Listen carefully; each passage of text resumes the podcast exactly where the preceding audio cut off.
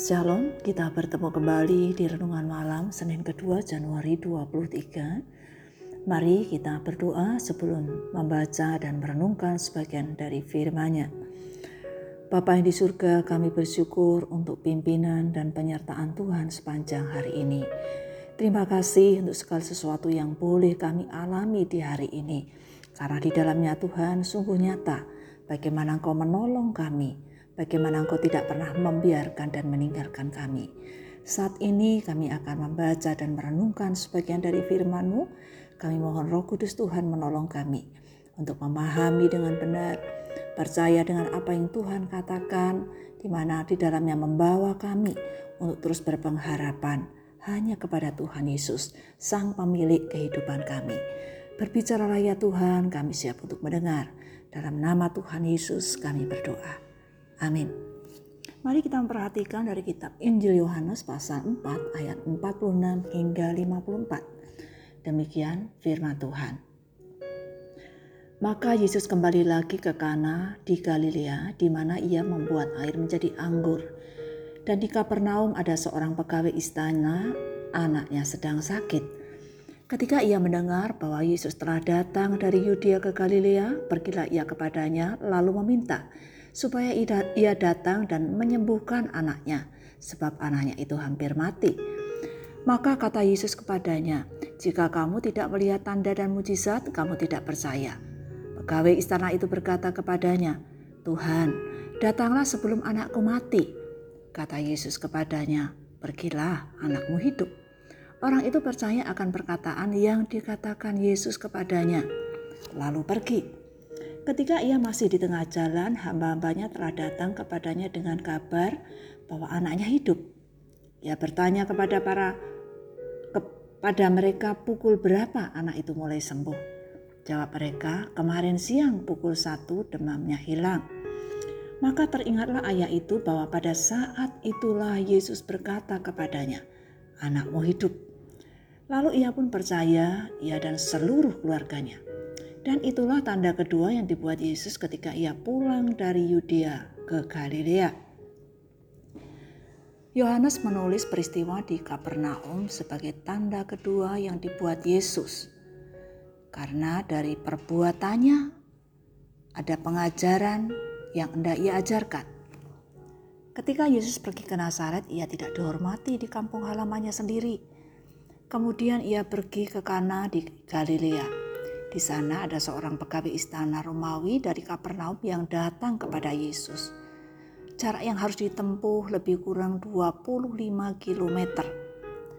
Anak pegawai istana ini sakit dan hampir mati. Ia meminta Yesus datang untuk menyembuhkan anaknya. Ia memohon Yesus melakukan sesuatu agar anaknya sembuh. Yesus tahu bahwa orang-orang di sekitarnya akan percaya jika mereka melihat Yesus melakukan mujizat.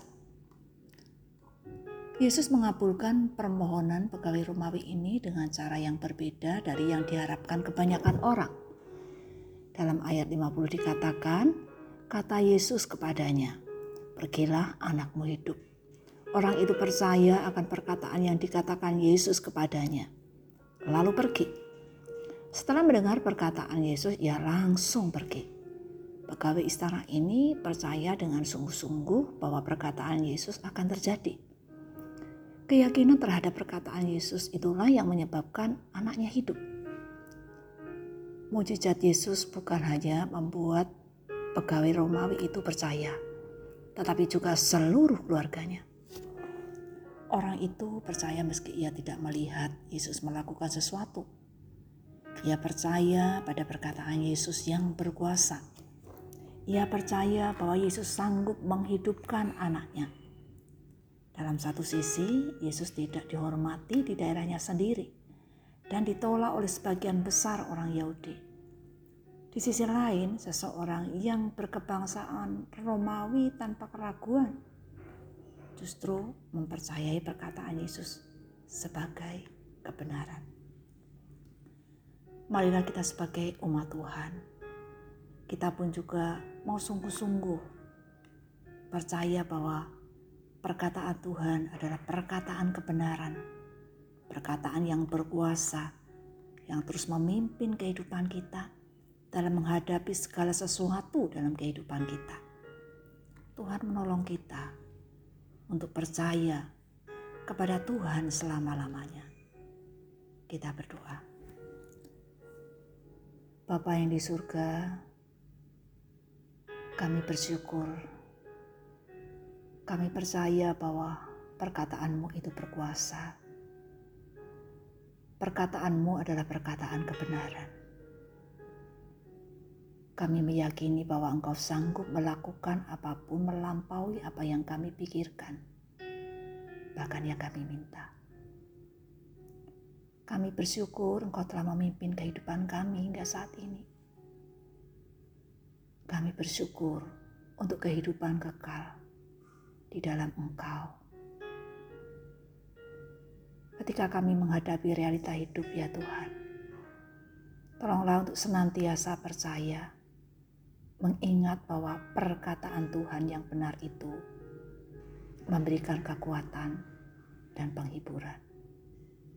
Terpujilah nama Tuhan kekal selama-lamanya. Amin. Bapak Ibu sekalian, selamat malam, selamat beristirahat. Tuhan Yesus memberkati kita semuanya. Amin.